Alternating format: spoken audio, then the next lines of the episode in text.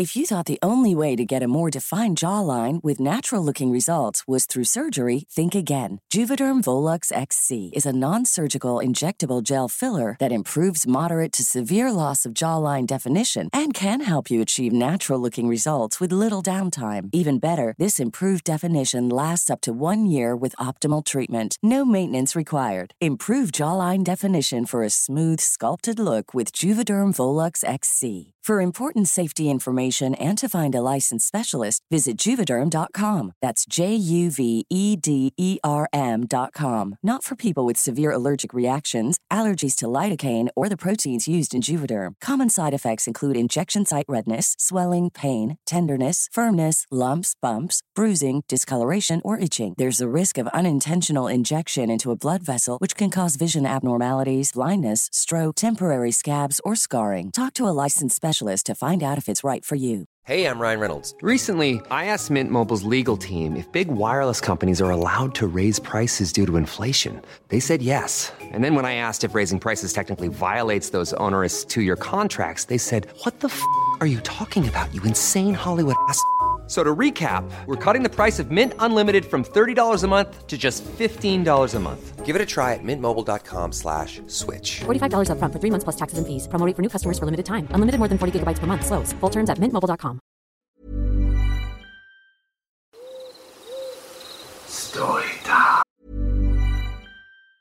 If you thought the only way to get a more defined jawline with natural looking results was through surgery, think again. Juvederm Volux XC is a non surgical injectable gel filler that improves moderate to severe loss of jawline definition and can help you achieve natural looking results with little downtime. Even better, this improved definition lasts up to one year with optimal treatment. No maintenance required. Improve jawline definition for a smooth, sculpted look with Juvederm Volux XC. For important safety information and to find a licensed specialist, visit juvederm.com. That's J U V E D E R M.com. Not for people with severe allergic reactions, allergies to lidocaine, or the proteins used in Juvederm. Common side effects include injection site redness, swelling, pain, tenderness, firmness, lumps, bumps, bruising, discoloration, or itching. There's a risk of unintentional injection into a blood vessel, which can cause vision abnormalities, blindness, stroke, temporary scabs, or scarring. Talk to a licensed specialist to find out if it's right for you. Ryan Reynolds here from Mint Mobile. With the price of just about everything going up during inflation, we thought we'd bring our prices down. So to help us, we brought in a reverse auctioneer, which is apparently a thing. Mint Mobile unlimited premium wireless. Ready to get 30, 30, bit to get 30, bit to get 20, 20, 20, bit to get 20, 20, bit to get 15, 15, 15, 15 just 15 bucks a month. So, Give it a try at mintmobile.com slash switch. $45 upfront for three months plus taxes and fees. Promo rate for new customers for limited time. Unlimited more than 40 gigabytes per month. Slows. Full terms at mintmobile.com.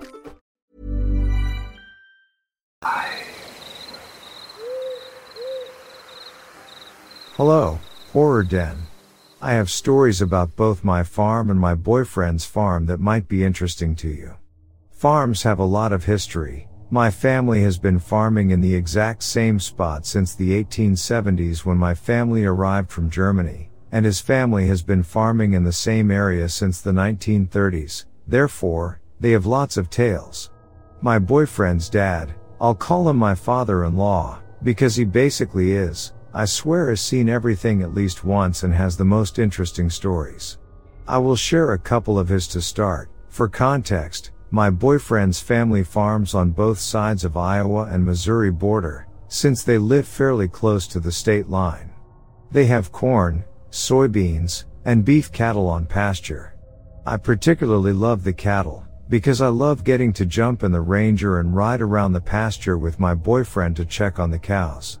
We do this almost every night in the spring, summer, and fall to make sure they are healthy, not injured, account for the calves, make sure they have enough grass, and look to see if there are any holes or breaks in the fences. In the winter time, they get moved to a lot with a covered shed to protect them from the elements, so they are not on the pasture and we feed them hay. Anyway, in the mid 2000s, my father-in-law was out in the wooded area of the cattle pasture. The trees are quite dense here, and it often serves as a great deer hunting spot in the late fall winter once the cows have been moved to the winter lot. He was setting up trail cameras in the woods to watch deer in preparation for hunting season that fall. After some time, He came back out to get the card out of the camera to see if there were any big bucks roaming around. When he took a look at some of the pictures, he saw that there had been an unusual man back there. Trespassers aren't all that uncommon, and often it's just an annoyance rather than cause for concern. There was no way to tell who it was, so he just forgot about it. A few days later, he went back to hang the camera back up in the tree. When my father-in-law went back a second time about a week later to get the camera to see the pictures, someone had dug three makeshift graves in the back corner of the pasture. At the head of each grave was a wooden cross with a first name on it. He unfortunately didn't catch the man on trail camera, but he alerted the police about the situation. I think based on the names on the crosses, the police had an idea of who it could have been. The rural Midwest is smaller than you think for being so vast. My father-in-law wasn't really sure what came of that and never asked too much into it, but if he hadn't discovered those graves in the pasture and alerted the police, they might have been filled. For the second story, my father-in-law had some farms in Missouri that were bordered by the Missouri River. The Missouri River flows down through the Dakotas, along the Iowa-Nebraska border, and then at Kansas City it takes a turn and divides the state of Missouri in two until it reaches the Mississippi. One spring in the late 1990s, he was out in a field next to the Missouri River planting corn. This was before all the current high-tech tools that farmers have at their disposal now, which can tell you if you have an issue with your machine right from the cab. He thought that his planter was having some issues, so he jumped out to check if something was broken. When he got out of his tractor, he noticed a really strange smell. A bad smell. If you know anything about farming, planting season is fast paced time to try to beat the weather, and he was more concerned about getting his crop planted than investigating. He just assumed it was a dead deer washed up in the river and continued on until he though the planter was having problems again a few hours later. This time, he was on the end of the field closer to the river. The smell was stronger and unlike anything he had experienced before. They continued on that day working until one of the hired men asked if anyone noticed the bizarre smell coming from the river. My father-in-law said he had, and wondered to them if it was a dead deer, but usually deer didn't stink quite like this.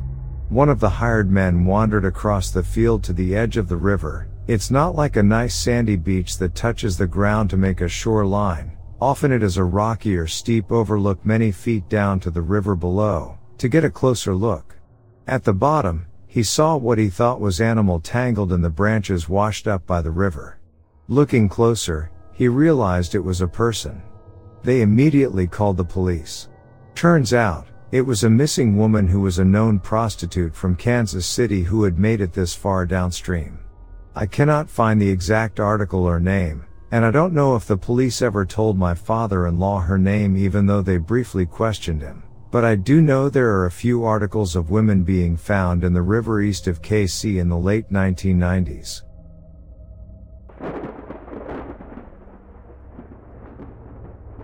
While performing the Queen's Guard duty at Windsor Castle in the UK, we guards have our own time to relax after the castle closes to the public. During the night, there have been a couple of occasions where the faint sound of an organ could be heard emanating from inside an unoccupied part of the castle. These occurrences happened when there were no royals in residence, and despite police officers and guards searching the premises, nothing was ever found. There are also stories of a soldier who tragically took his own life in the rear gardens decades ago. Many claim to have seen his ghostly figure standing in windows at night, although personally, I haven't witnessed such sightings. Additionally, being on guard duty at the Tower of London can be incredibly eerie, especially when patrolling alone at night. The feeling of being watched from every angle is quite unsettling.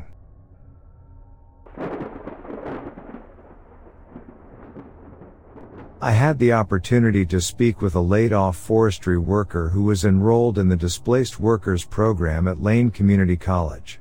He had a remarkable story to share, one that sent chills down my spine. This encounter took place back in the early 90s, and it involved him and a coworker embarking on a fishing trip.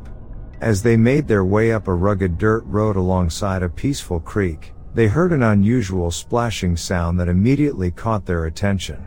Intrigued, they followed the noise until they emerged from the dense forest, and that's when they saw it, a Bigfoot, standing in the creek just about a hundred feet away. Time seemed to freeze as their eyes locked with the mysterious creature. They stood in awe, unable to comprehend the sight before them. It was a moment of intense curiosity mixed with fear. Without exchanging a word, they both knew it was time to retreat. Their hearts pounding, they raced back towards their pickup truck, navigating through the dense forest and up an embankment that led to the road. Adrenaline fueled their every step. The memory of that creature's piercing gaze fueled their determination to escape its presence. As he scrambled to climb into the truck, the worker couldn't resist stealing a quick glance down the embankment. What he saw chilled him to the core. The Bigfoot had followed them, its eyes fixated on their every move.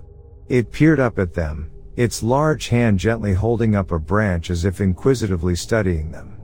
The worker's mind raced with a mix of astonishment, confusion, and a touch of terror. How could something so seemingly mythical be standing there, observing them with such curiosity? With no time to ponder further, he hastily jumped into the safety of the truck, and together they sped away from that haunting scene.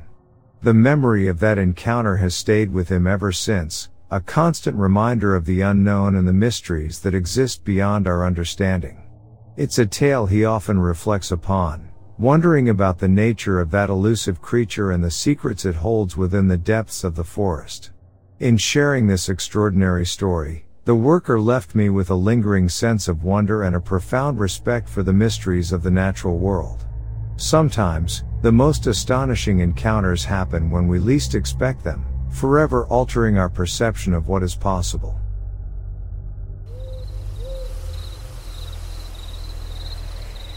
This report details a sighting I, as a police officer, had of an apparent bipedal canid in a suburban township of a large city along the Navajo. The original sighting came from two boys who were riding their bicycles. They spotted what they thought was a man walking with a dog, but upon closer inspection, they realized it was not a man. That wasn't very long after this that I also reported seeing something very similar during my own patrol shift. It had been raining for some time, so there was plenty of mud to have casted footprints and possibly even made impressions upon. Leading up to my first encounter, I first noticed some sort of unusual activity at around 7.30 p.m. on May 23, 2011. It was very shortly after this I got out of my vehicle to investigate, leaving the engine running in case I needed to make a quick getaway. I saw something large beneath some trees on the other side of a wire fence that had been knocked down beneath power lines. As it looked up at me, I saw what appeared to be a canine but standing on two legs instead of four. The creature did not stay around for too long. There's no more information about its exact size or weight available. It was described as being at least six feet tall, reddish brown fur all over its body, which could be interpreted by some people as being wolf-like. Whatever this creature was, it sure knew how to quickly escape from me. As there's no clear information on its speed or general mannerisms. The boys immediately called their father and described what they had seen as a tall man. The sighting drew a lot of attention to the area, and soon other people began reporting seeing similar creatures. In fact, a Navajo tribal officer also witnessed what he would call a skinwalker, reported it to be at least six to seven feet tall and walking around the same neighborhood. Although that was a separate incident altogether and occurred right after some time after the boy's own sighting. This report included a statement by a third witness who claimed the creature may have been used for some sort of camouflage or stealth while hiding in some trees or brush about 50 feet away. Shortly before seeing me, this man said he had heard dogs barking and howling in a terrible way. This bipedal canine was also described as being covered in dark hair that was more reddish brown. This eyewitness account came from an 18 year old Navajo male who claimed to have also seen the creature on May 24, 2011, right around 12:30 am. Near his home. It is unknown whether or not all three witnesses were together during any part of their sighting, but it seems likely due to the creature's size being so similar. My sighting happened within less than a mile away from where these two others had seen this. Thanks to Lyle Blackburn for his assistance with this report.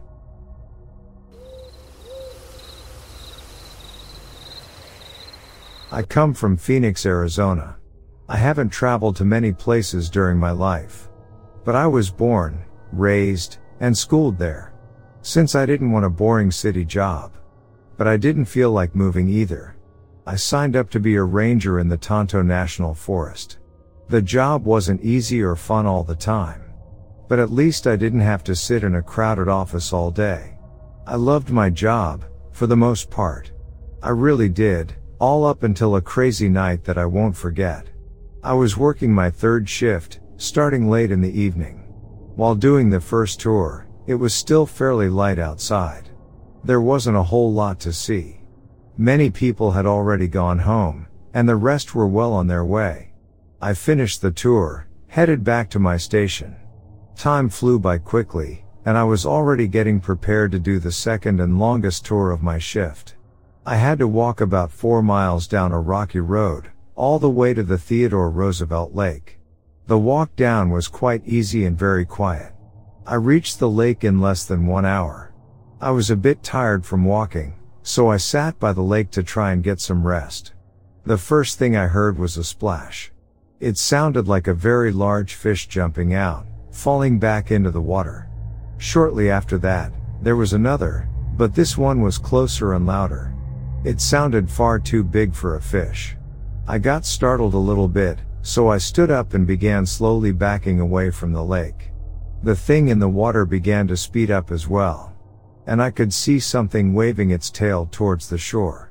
Still walking backward, I was focused to see what would emerge from the water. And the first thing I saw was a mouth. A huge mouth, a long one with many teeth. Slowly creeping out from the lake. I moved faster back up the hill, turning my head to see what was behind me. After a few steps, when I turned my head, I realized the creature was already running towards me at full speed. Looking somehow crocodilian. Its legs were short but had huge claws on its feet. It resembled the famous Bear Lake monster. I was terrified. Even though it was short, it was moving and closing the distance between us. And my instincts kicked in. I managed to pull myself up quite high on one of the pine trees. I stayed up there for a whole seven hours while this thing waited for me to come down. Only when the sun had come up did it disappear. I finally got off the tree and sprinted the full four miles to the station. They sent over divers and some police but didn't take what I had reported too seriously. I still work there, but I refuse to go near that side of the forest. And trust me, I get crap for it all the time from my buddies.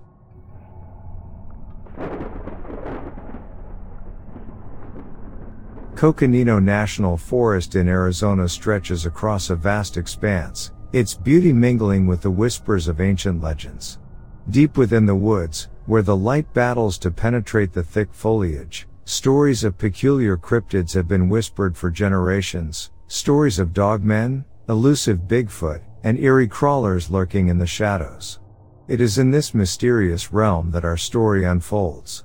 Meet Hillary, a young park ranger whose name was given to her by a father who harbored an irrational disdain for Hillary Clinton. Abandoned by her father, she forged her own path and found solace in the wild. Assigned to a remote watchtower, nestled deep in the heart of the Coconino forest, Hillary spends her nights scanning the wilderness, alert for any signs of danger. One fateful night, as the moon bathes the forest in its pale glow, a distress call crackles through the radio. A lost hiker pleads for assistance, disoriented in the labyrinthine trails. Hillary, ever dutiful, guides him back to safety, her heart pounding with a mix of relief and concern. But their journey takes an unexpected turn when they stumble upon an abandoned cabin, hidden amongst the towering trees. Curiosity tinged with unease, they cautiously step inside, their flashlights cutting through the gloom. Their breath catches in their throats as they discover the lifeless form of a police officer, clutching a journal in his hand. The pages, filled with trembling handwriting, reveal a harrowing tale, the officer's account of the gruesome discovery of 10 bodies near the cabin. The corpses, stripped of flesh, bear the marks of a predator that devoured them to the core. Fear creeps into their hearts, tendrils of unease coiling around their minds. They step outside, drawn by morbid curiosity, to where the first body was found. Illuminated by the moon's ethereal light, they inspect the bones, haunted by the macabre scene. Suddenly, a branch snaps, the sound echoing through the silence of the forest. They turn in unison, eyes wide with trepidation. Above them looms a creature, towering and monstrous, a figure reminiscent of the Bigfoot, but far angrier and stronger. Without warning, it pounces upon the hapless hiker, his screams piercing the night. Hillary, her instincts kicking in, throws herself to the side, narrowly evading the creature's wrath. Desperation floods her senses as she fumbles for her firearm. The first shot reverberates through the air, followed by five more, each one hitting its mark. But the beast seems impervious to the bullets, its hide impenetrable. With each failed attempt to halt the creature's rampage, Hillary watches in horror as it ends the hiker's life, leaving only the hollow shell of what once was. Suddenly, the creature turns its attention towards the park ranger, its primal growls echoing with a bone-chilling ferocity. A shiver of terror courses through Hillary's veins, but she stands her ground, the gun trembling in her hands. With an enigmatic growl, the creature retreats, vanishing into the depths of the forest, leaving behind a trail of blood and dread. Scared and shaken, Hillary hastily reaches for her radio, her voice quivering as she calls for backup. At dawn, a team arrives, a mixture of police and search and rescue personnel. Together, they comb the area, only to discover the grisly truth, 10 lifeless bodies, exactly as Hillary had described. But their response is met with skepticism, their belief in the fantastical tale waning. Haunted by the night's harrowing events, Hillary finds herself alone in her conviction, left to grapple with the horrors she witnessed. The truth, like the enigmatic creatures that haunt the Coconino National Forest, remains obscured, buried beneath layers of disbelief and fear. But within her, the echoes of that dreadful night continue to resonate, forever shaping her perception of the wilderness she once loved.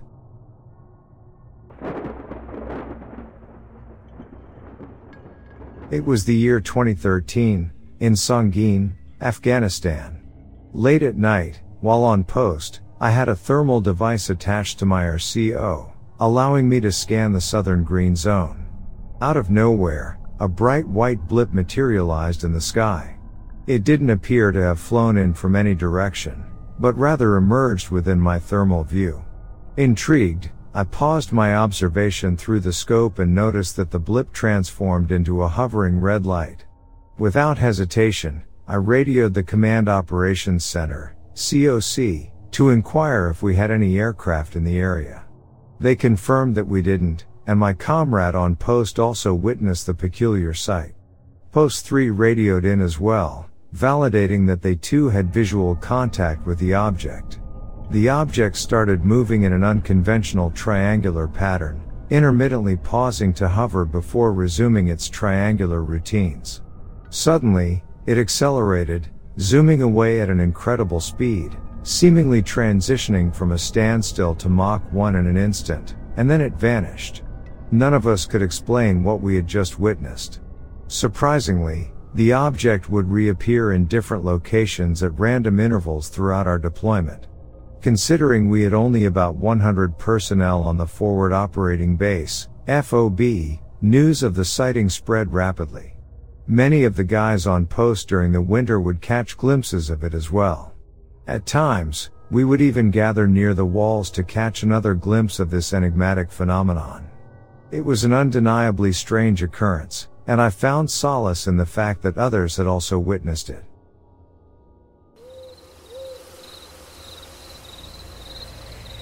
I was fishing near Vico, Italy, at the exact spot where I had witnessed an airborne disc on the 24th.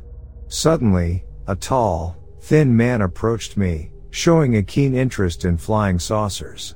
He even offered me a cigarette with a gold tip, but as soon as I smoked it, it made me sick, and he callously threw it into the water. After this strange encounter, he simply walked away. I began to fear that someone was trying to silence me, so I decided to take action. I went directly to the public prosecutor's office in the town of Lucca and provided a detailed statement about my UFO experience, ensuring that it was documented and officially on record.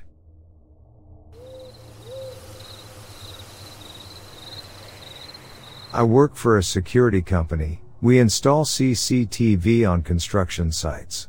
One night, about 2 a.m., our response officer gets a call from the monitoring station to say there's a guy walking around one of the buildings under construction.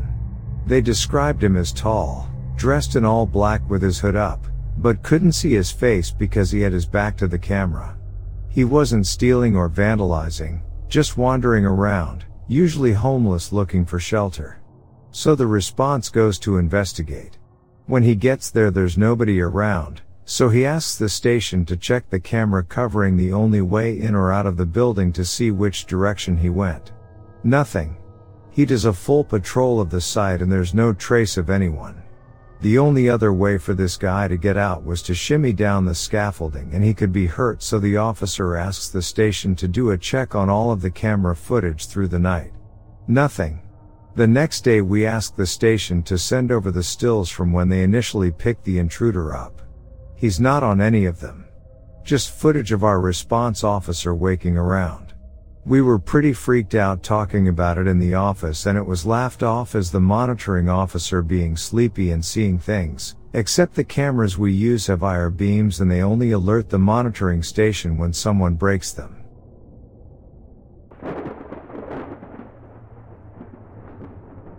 It was a 2 am type late on a Friday night after a party. Me and her, both 18, are at the local state park admiring the moonlight and each other's private parts at the lakeside. I hear slow calculated footsteps behind us. The kind of slow that makes you think someone is trying to hide their approach. I don't remember if it was crunchy leaves or what that gave them away but I'm just glad I turned around. I look back and see two shadow figures were there, coming towards us from the road and maybe 50 yards away. My car was behind them and we are definitely the only people in the entire park at this time late at night. I stand up and I say out loud something like guys, what's up? They don't respond but keep moving towards us until I say to them with a little more tension stop moving. They stop maybe 30 feet from us and are a little more visible now. One's got a tank top and camo pants, the other has full camo pants and jacket and what I'm pretty sure was a black paintball mask. Tank top guy starts with hey guys sorry we didn't mean to scare you then says they were just noticing my car parked there illegally and that cops ticket all the time here at night. So I said, thank you for letting us know but then they didn't move. Awkward silence. I said great, thank you. Again and still nothing except tank top tried to talk about parking tickets again. I noticed Paintball Mask had his hands stuffed in his jacket pockets so I thought it was time to ask him to remove them. Another awkward silence.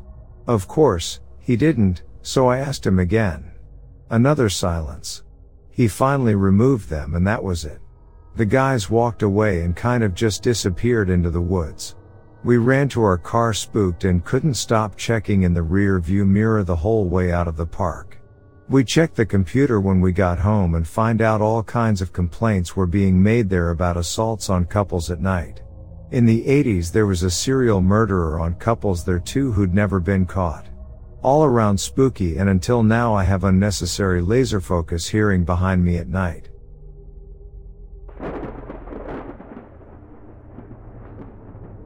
I had pitched the tent for the night and was in bed, not yet asleep, was hunting by myself. I heard some commotion outside and thought it to be elk. Next there was debris being thrown at my tent. Rocks not big enough to break through. The area was very rocky and was not a slide. I heard some movement above me. I was camped right about 75 yards max from the canyon down into Valset's Valley. Anyway, I kind of just freaked out. It stopped and I went to sleep. The next morning, I looked around and found a few rocks laying around, nothing bigger than maybe a baseball.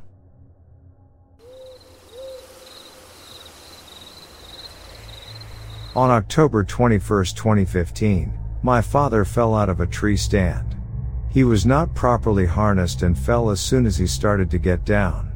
He hit against several thick branches and broke two parts of his spine and an arm, collarbone, and nose. If his face had been facing slightly to the left, his nose bone would have been projected into his brain and he would be dead. It is a miracle that he survived, but he was far from help and was alone, broken and bloody for hours. He manages to somehow drag himself far enough to the edge of the woods to call for help. He had to get two titanium rods put in his back and undergo several surgeries to ensure that he would be able to continue walking. It took over a year and a half for him to achieve any semblance of recovery. On October 21, 2017, he was in a tree stand again. This time, a defect in the stand caused it to collapse and him, in his infinite wisdom, was again unharnessed. He was once again falling from a tree. He was lucky, as the rods in his back prevented his spine from breaking again and he was closer to the ground than last time. However, he did still break one of his knees and shatter half of his hip. This time he was able to call for help on a phone he had with him. He has been an addict all of his life, and is now but a shell of his former self. An opiate abuser, there is truly no chance for him to recover. While he can walk, his posture is permanently hunched. He looks a hunchback. He moves like an 80 year old man. He is 44. His pain is permanent and so that he cannot even function without the pills he abuses. These accidents have completely destroyed any semblance he could have of a normal life. I myself have never been interested in hunting, but I can say with confidence that he will never step foot in a tree, or perhaps a forest for that matter, ever again. My father saw his death, and narrowly evaded it twice. Hunting is not a safe sport. It can be dangerous, and in not too extreme cases, fatal. Be careful.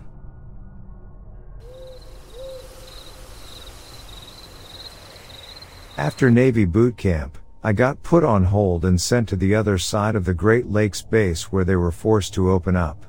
Condemned or out of service barracks to stick me and six other Airedale buddies of mine in.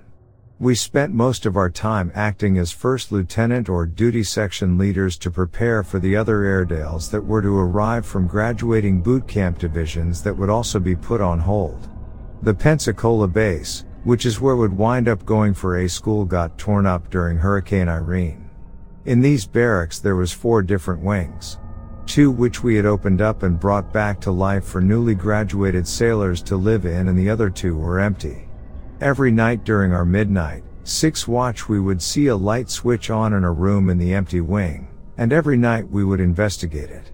We opened the door and no one would be in there, but there would be a Bible opened up to a specific page on the empty bunk rack and it would just scare the shit out of us.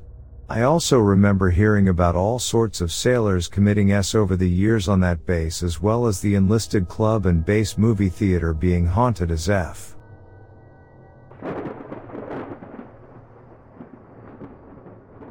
I talked to an old hippie pot farmer who lives in the vicinity of Takilma in extreme southern Oregon south of Grants Pass. He stated that it was common knowledge among his cohorts that there were many Bigfoot in the Red Buttes, and that they tended to be territorial and aggressive. He said that to enter the Red Buttes was to risk confrontation with these creatures. You have to hike a long ways to enter this area. It's an area of deep valleys and high, forested ridges and buttes. Another report from the same general area concerns two forestry workers who had driven up a very remote road near the headwaters of the Smith River, which flows south into California to join the Klamath. They had pulled over and walked to the edge of an embankment. Looking down into the creek below they saw a large group of big feet pulling salmon from the creek. They were noticed and two large males started up the embankment. They jumped into their truck and as they sped away saw the two males come over the embankment and onto the road. Also heard that of a couple of fellows in Grants Pass, who used to hunt, illegally, using salt licks. They stated that on several occasions they found large Bigfoot tracks around the licks and found that large chunks had been bitten out of the salt lick.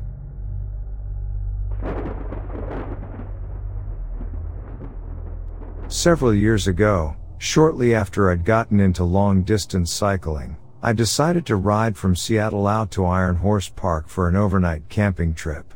I'm poodling along the gravel path through forest on a day unusually damp, gray and rainy for August, and get the creepiest, most unsettling feeling. I pick up my pace, looking carefully around at the impenetrable Pacific Northwest forest on either side, convinced I'm being stalked. If you've ever experienced these endless, dark forests of Douglas fir, Sitka spruce, ferns and moss, you know how dark, damp, and unsettling they can be. Luckily, the feeling passed after a bit and I finished the rest of the adventure without issue. Got back that weekend and decided to look up via Google Maps just how deep in the woods I was when I got that horrible feeling. And discovered to my embarrassment it was a thin band of trees on either side of the trail, just deep enough to block my views of massive cow pastures on either side.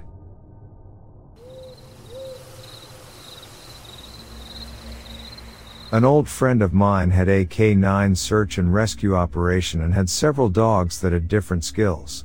He had dogs that were trained for different things, one to search for human remains, one that was trained to search for live survivors, including through the rubble of accident or disaster sites and even a little dog that could detect bed bugs.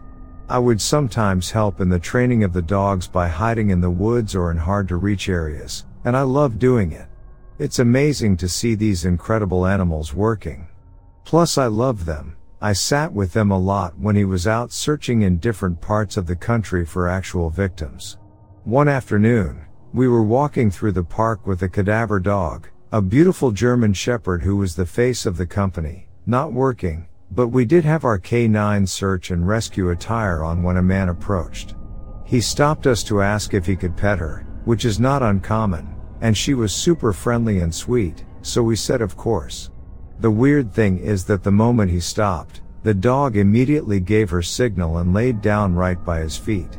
My friend and I looked at each other almost in horror because the dog was signaling that she detected human remains. She was the most experienced of all the dogs and would not have made a mistake. It was clearly her signal. It spooked us both so much that we cut the conversation short and left quickly.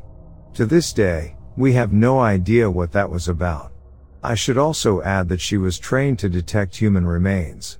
She was taught not to alert on animal remains. I still think about that day a lot. After posting it in the other sub there have been a lot of theories from fellow redditors. Everything from mortician to rotting toes, or even a dead man's shoes, but none of those reasons would have caused this response and I honestly still have no idea and neither does my friend who is a professional. I think seeing him spooked was even more unnerving. He's an army vet that's been in combat, an EMT, and a firefighter and has seen some shit, so he's pretty calm in every situation.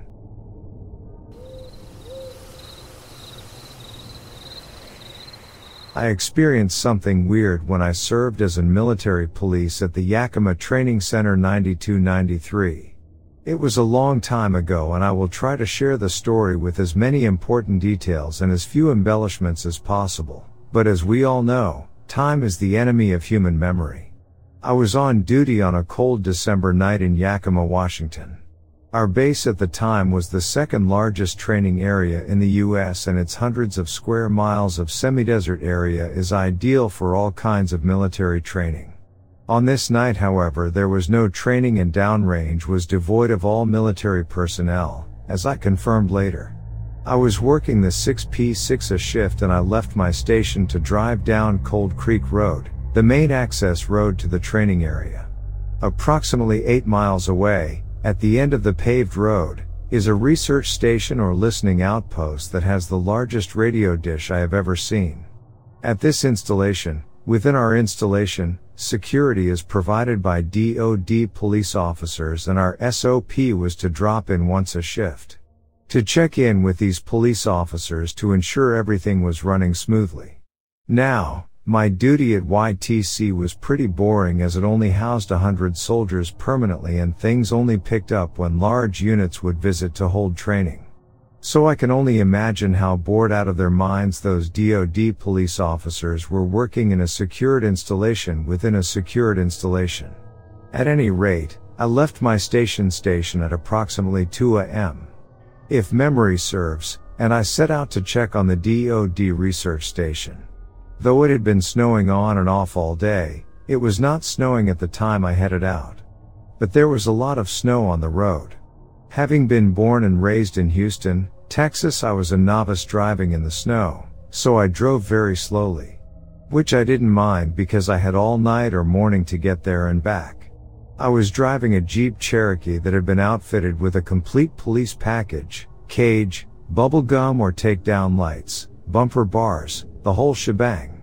I slowly made my way down the road, listening to Jodeci on the radio and generally thinking about my plans to leave the army.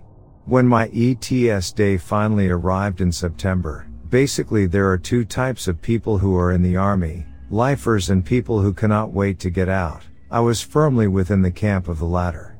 I was about halfway to the research station when the radio began to annoyingly lose reception. As I fidgeted with the radio, my vehicle was lit up by a bright light from above. I brought the vehicle to a complete stop and tried to look up through the windshield to see what the hell was spotlighting me. But to no avail. I reached for the door handle to step outside, but a cold chill ran down my spine and my instinct screamed not to open the door. Mind you, I was armed, locked and loaded, but still the fear made me hesitate. Those few seconds, then just as suddenly as it appeared the light flicked off.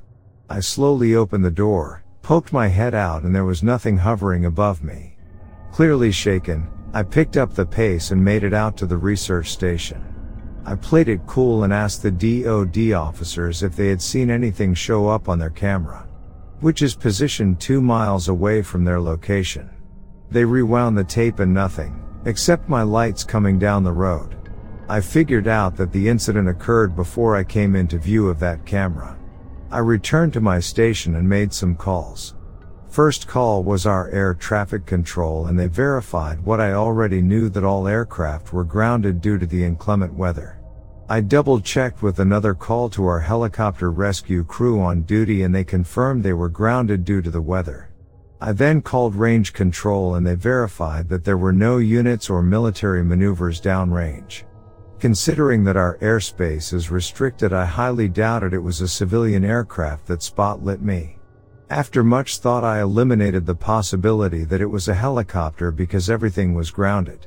And even though I had been listening to the radio as was very low and I would have heard the chopper blades, it wasn't a plane because of the reason of restricted airspace and whatever spotlighted me was pacing my slow jaunt through the snow, and the light was directly over my vehicle, not coming in from the side, putting a 15 foot radius on the Jeep Cherokee.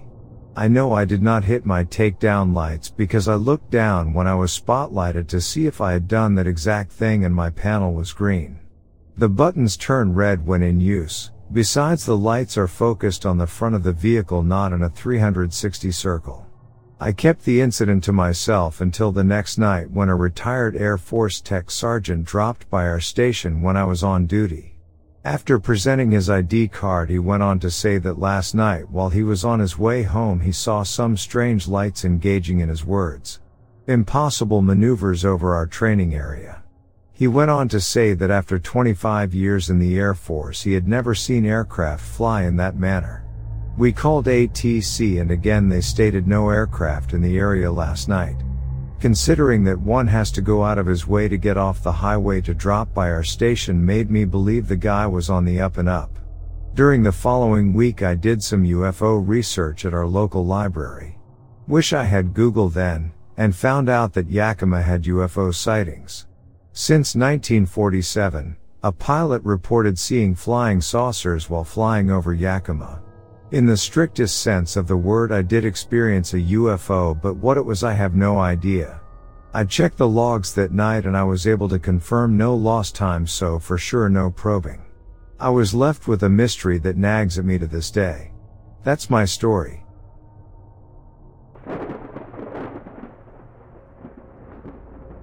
My dad's found deer corpses totally shredded on his 17 acres in Indiana. Once or twice we've found the skulls, antlers, and skin and hooves left in a pile, but no bones or meat. Our dogs used to play with the random empty corpses. Sometimes a blood trail just ends out of nowhere in the middle of a clearing, or a deer will jump past a tree in sight and just disappear. Doesn't show up on the other side of the tree.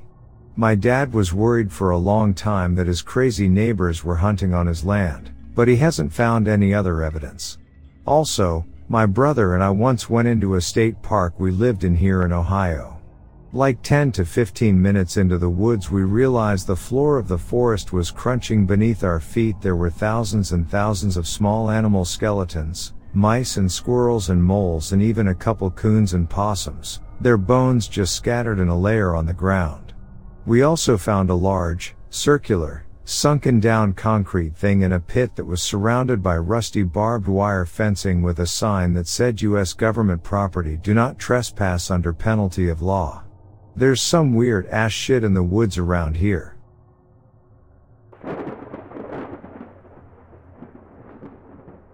Let me tell you about an unforgettable adventure that Stan Rudd, my good friend, experienced in the depths of the Kalmiopsis wilderness in Oregon.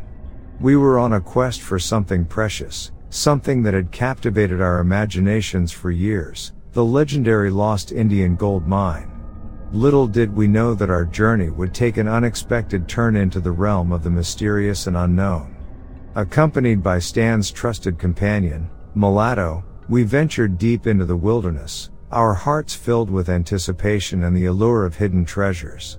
Our campsite was nestled among towering trees, a sanctuary amidst the untamed beauty of nature. To safeguard our food from the prying paws of bears, we devised a clever plan. We strung up a freshly caught deer, suspending it a lofty 8 to 9 feet above the ground. Nightfall embraced the wilderness, casting an eerie blanket over the landscape. The air was thick with anticipation as we settled into our makeshift shelter, the crackling fire providing a comforting glow in the darkness. However, our peaceful slumber was abruptly shattered by a blood-curdling growl that pierced through the night. Fear gripped our hearts, as we strained to discern the source of the menacing sound. Shadows danced in the flickering firelight, amplifying the tension in the air. The growling grew louder, filling the silence with an undeniable presence, and our minds raced to comprehend the danger lurking just beyond our camp. Dawn broke, revealing a scene of utter devastation. The deer we had carefully hoisted above the ground, out of reach from the jaws of bears, had been decimated. Only its severed legs remained, a grisly testament to the night's events. Something powerful and savage had infiltrated our sanctuary, leaving behind nothing but remnants of our hopes for a bountiful feast. But what truly baffled us was the discovery nearby, an imposing mound of fecal matter, unlike anything we had ever seen. It stretched two feet in length and boasted a thickness of about four inches. Its presence sent shivers down our spines, a silent message from an enigmatic force that had crossed paths with us in the night. The incident occurred in the fall, a few years back, Yet its memory lingers vividly in our minds. It serves as a reminder that the wilderness holds secrets we may never fully comprehend. Our search for gold had unwittingly led us to a confrontation with the unknown, leaving us humbled and in awe of the untamed forces that roam these remote lands. To this day, Stan and I recount this tale with a mix of trepidation and fascination. The lure of hidden treasures may have brought us to the Kalmiopsis wilderness, but it was the encounter with the unexplained that forever etched its mark upon our souls.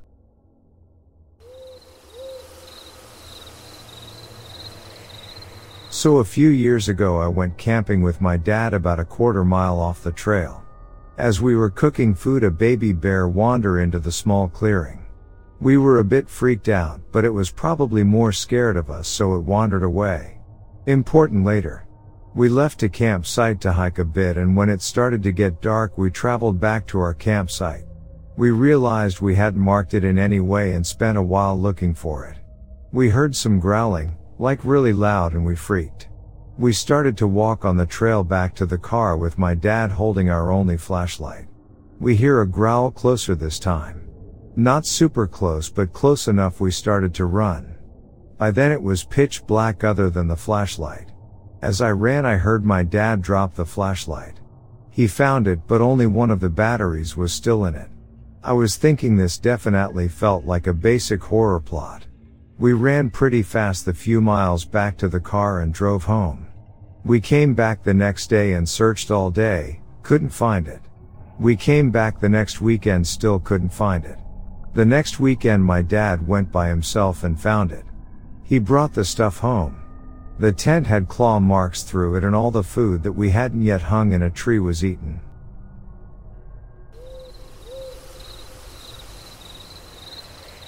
I remember it vividly, the strange events that unfolded after the sightings of the monstrous creature in West Virginia. It was a summer to remember, filled with mystery and intrigue. My name is Mark, and I was one of the witnesses to the creature's presence. It all started on the 12th of June when Kathleen May and a group of teenagers reported seeing a 10 foot tall monster. The news spread like wildfire, and everyone in the small town was buzzing with excitement and fear. Little did we know that this was just the beginning of a series of bizarre occurrences. The next day, the Snowski family also claimed to have encountered the same monstrous being. The entire community was on edge, and rumors and speculations ran wild. People were desperate for answers, searching for any clues that could shed light on the mystery. Then, out of nowhere, two men appeared in Braxton County, posing as peddlers. They went from house to house, selling pots and pans, but something about their demeanor seemed off. They showed little interest in their merchandise, quickly shifting the conversation towards the sightings. It was as if they were on a mission to gather information. Curiosity got the better of me, and I invited the peddlers into my home. As they demonstrated their pots and pans, they began steering the conversation towards the monster sightings. They asked probing questions, trying to extract every detail from my account.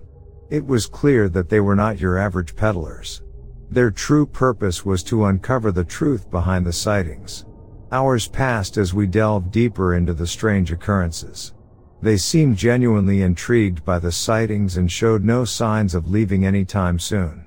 It was both captivating and unnerving to have them hanging on to every word I said. I couldn't help but wonder what their true intentions were. As the evening wore on, the conversation took a more intense turn. They shared their own theories and speculated about the nature of the creature. It was as if they possessed insider knowledge, leaving me both fascinated and uneasy. Who were these men, and why were they so invested in the sightings? Eventually, the peddlers bid me farewell, their pots and pans untouched. They left as mysteriously as they had arrived, leaving me with more questions than answers.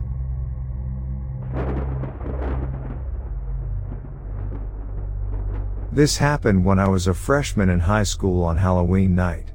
My friends and I weren't quite at the point in high school where we would have any sort of Halloween party to go to, and we were too cool to go trick or treating, of course. We were a tight knit group of five girls. We had grown up together since we were babies, and we lived in a rural town outside of city limits. To set the scene, this is a very remote, woodsy area.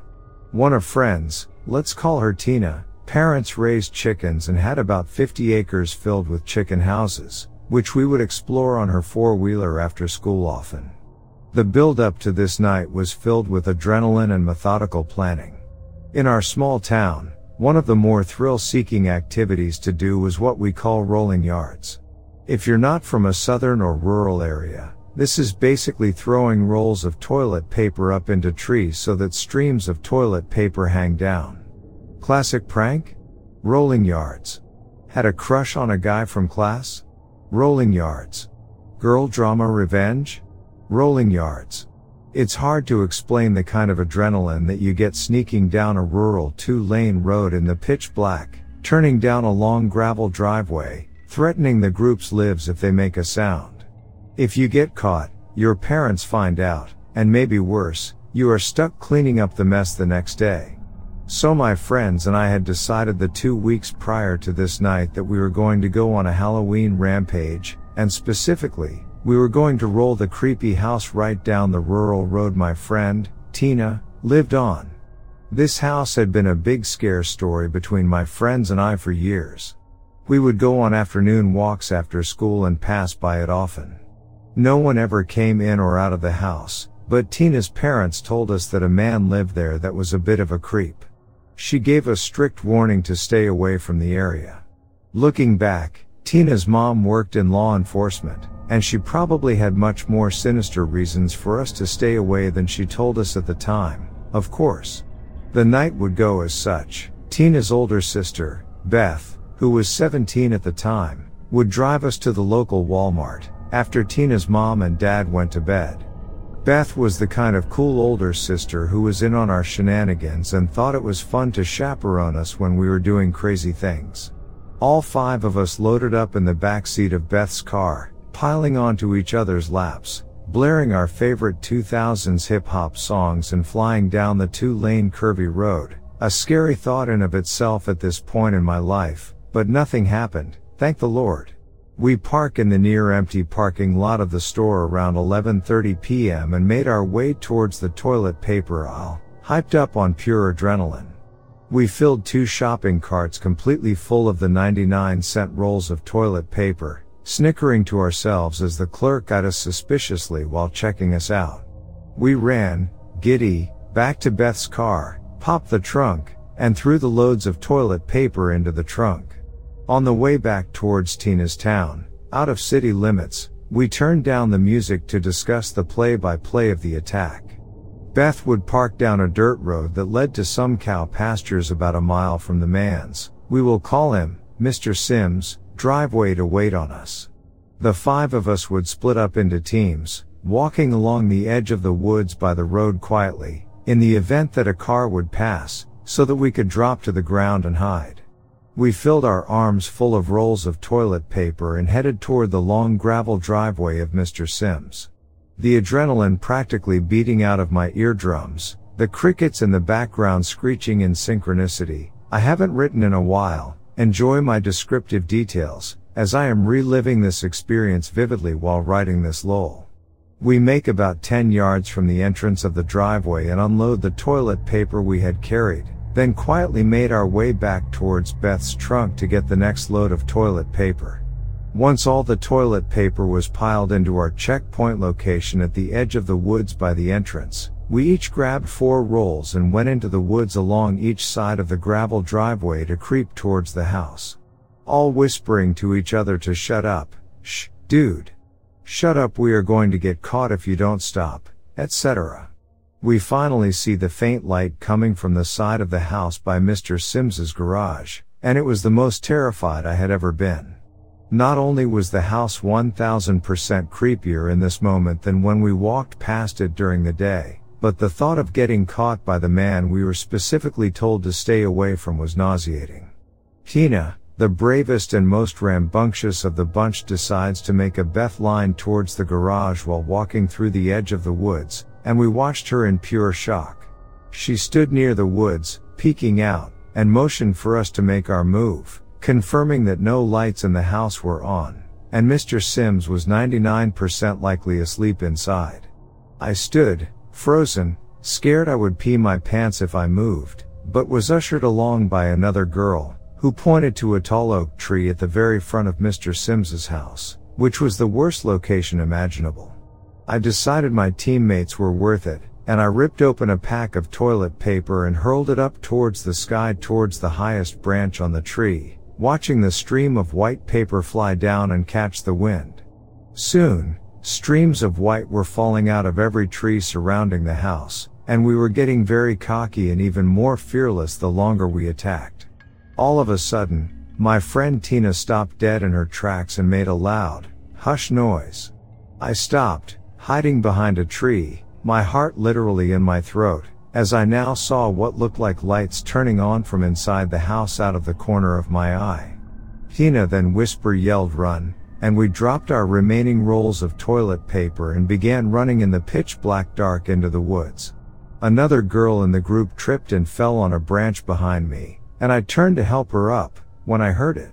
Several gunshots rang loudly from near the house, and Mr. Sims was yelling maniacally into the woods.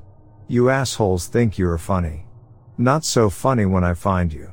We kept running, all crying, wheezing from the adrenaline and speed in the night, towards the entrance of the driveway. When we were about to reach the entrance, we heard something even worse than gunshots.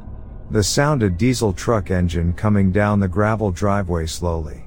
We quickly went as deep into the woods as we could without notifying him we were hiding, and stood silently with our hands over our mouths as not to make a noise. Mr. Sims stopped his truck about 30 yards away and turned off his engine. It was totally silent. I could see him from where I stood, and he had a shotgun over his shoulder as he walked towards the opposite side of the driveway, clearly looking and listening intently. In that moment, I truly thought we were going to be found and killed. No one except for Beth knew where we were. Our parents were all asleep. She was a mile down the road oblivious in her car. I was trying desperately not to cry and sniffle in the silence, when I saw Mr. Sims's shadow, raising his shotgun into the air and firing around. I began to feel faint, truly thinking I was about to pass out from fear, when I see car lights just up the road from the driveway. Panicking, I wondered if the lights would illuminate us in the woods and give us away, but the car seemed to slow down, and I realized it was Beth. Beth rolled down her window, and was talking loudly from her open car window, giving what I assumed were the police the address of Mr. Sims's house. This made him angry, and he yelled and ran towards her car for a moment, then backed away, cursing loudly and waving his gun into the air. As soon as Mr. Sims began driving his truck back down the driveway towards his house, we sprinted full speed towards Beth's car and got in. We were crying hysterically, unable to speak, sweat pouring down us. No one said a word. We cried all the way back to Tina's house, showered and I could hear sniffles and crying all throughout the night into the morning. No one said a word about it to Tina or Beth's parents. No one even spoke about amongst each other for years. We never went rolling again to say the least. What had begun as a childish prank turned out to be one of the most horrifying experiences of my teenage years. Because we lived in the middle of nowhere, and we had technically been vandalizing someone's yard, Beth told us about a week later that she had faked the call with 911. It's still shocking to think about. All I can say is we got lucky that night. Some angel somewhere was watching out for us. Looking back, Beth should have actually called 911. We were naive kids who were more afraid of getting in trouble than realizing how at risk we were of being hurt or killed. Mr. Sims, I don't know why you became so angry and violent seeing toilet paper in your trees, but I hope I never see you again.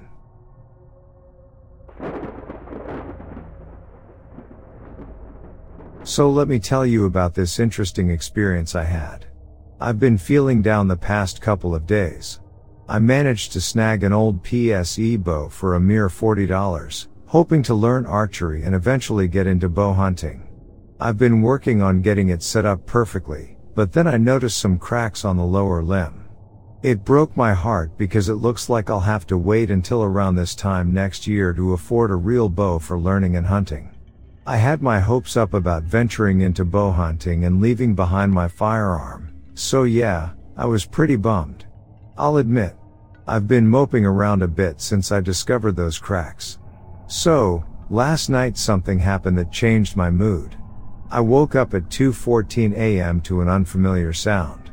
My dog was lying at the foot of my bed, and I could see the cat perched on the windowsill. I quietly reached for my pistol and flashlight, always kept nearby, of course, and held my breath, waiting for another noise. Tink, tink, tink. It came from the kitchen. I cautiously got out of bed and employed my low light building clearing tactics as I made my way to the kitchen, not knowing what to expect but fully anticipating something out of the ordinary. Yet, there was nothing. I slowly and quietly checked the rest of the house, but found no signs of trouble. I decided to step outside and walked around the perimeter of the house. Man, was it freezing out there, but I didn't notice anything amiss. I went back inside and gave the house one final sweep before returning to bed. I woke up again at 4 a.m. to get ready for work. Before leaving, I went to retrieve my lunch from the fridge and noticed that the magnets on the door had formed the shape of an A, with the pictures they were holding up now lying on the floor. They weren't like that a few hours earlier. It seems like she's still watching over me, and that brought a smile to my face. I'm still disappointed about not being able to practice with a bow, but my mood is lifted.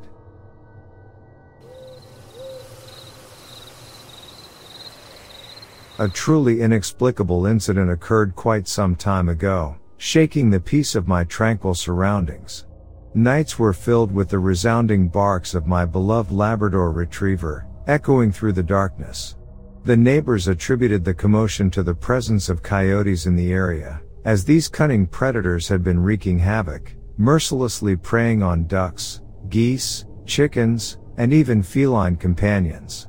Countless cats mysteriously vanished, leaving behind a void in the hearts of their owners. After a particularly harrowing night, I ventured out to survey the aftermath. What I discovered chilled me to the bone, a peculiar sight etched into the landscape. In a roughly four foot diameter, the grass lay flattened, crushed under an unseen force. Clusters of hair, torn from some unknown creature, were scattered around the area. These tufts of hair, varying in color from a light shade, not quite blonde, not quite white, astonished me. Some strands were as long as a horse's mane, reaching a foot in length. But it was not horsehair. No trace of equine presence could be found, for there were no horse tracks to be seen. Intrigued and disturbed, I carefully gathered the enigmatic hair, preserving it within an envelope, intending to send it for analysis. Once I locate it, I will gladly forward it to you, in hopes of unraveling the mystery of its origin. This unsettling incident transpired a mere 20 feet from the sanctuary of my front door in Cherry Grove, Oregon. Nestled in a wooded area on the eastern slopes of the Coast Range, my home has witnessed the passage of time for 47 years. Throughout my tenure, I have encountered various creatures that call this realm their home. Yet, the discovery of a solitary 5-inch panther track, a mere 30 feet from my back door, stands as a testament to the enigmatic nature that pervades these lands.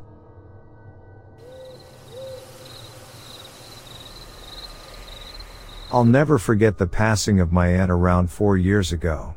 It was a natural cause, and she had always been a devout churchgoer. Her two daughters, both in their twenties at the time, were deeply affected by her departure. Coming from a Mexican background, our customs dictate that when someone passes away, we hold a novenario, which involves a series of prayers conducted over a nine day period. On the ninth day, we bid farewell to our loved one and allow them to rest in peace. On that significant ninth day, my two cousins were lying in bed, still mourning the loss of their mother. According to them, my aunt appeared before them, comforting them and reassuring them not to worry about her. She told them she was going to a better place and that she was okay. She urged them not to mourn her because their grief was holding her back from moving on. This experience has taught me a valuable lesson. We should allow our loved ones to find peace in their passing and not cling to their memory in a way that prevents them from transitioning to the afterlife. It's a reminder that we will reunite with them one day, and until then, we should cherish their memories, celebrate their lives, and grant them the tranquility they deserve. Losing someone we love is undoubtedly painful, but understanding that they have embarked on a journey to a better place can bring solace and acceptance. Our beliefs, rituals, and traditions provide us with the strength and guidance to navigate the grieving process.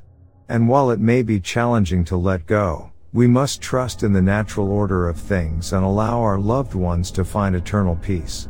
So, let us honor their memory, celebrate their life, and cherish the time we had together. Rest assured, one day, we will be reunited, and until then, we can find comfort in knowing that they are watching over us from a place of serenity.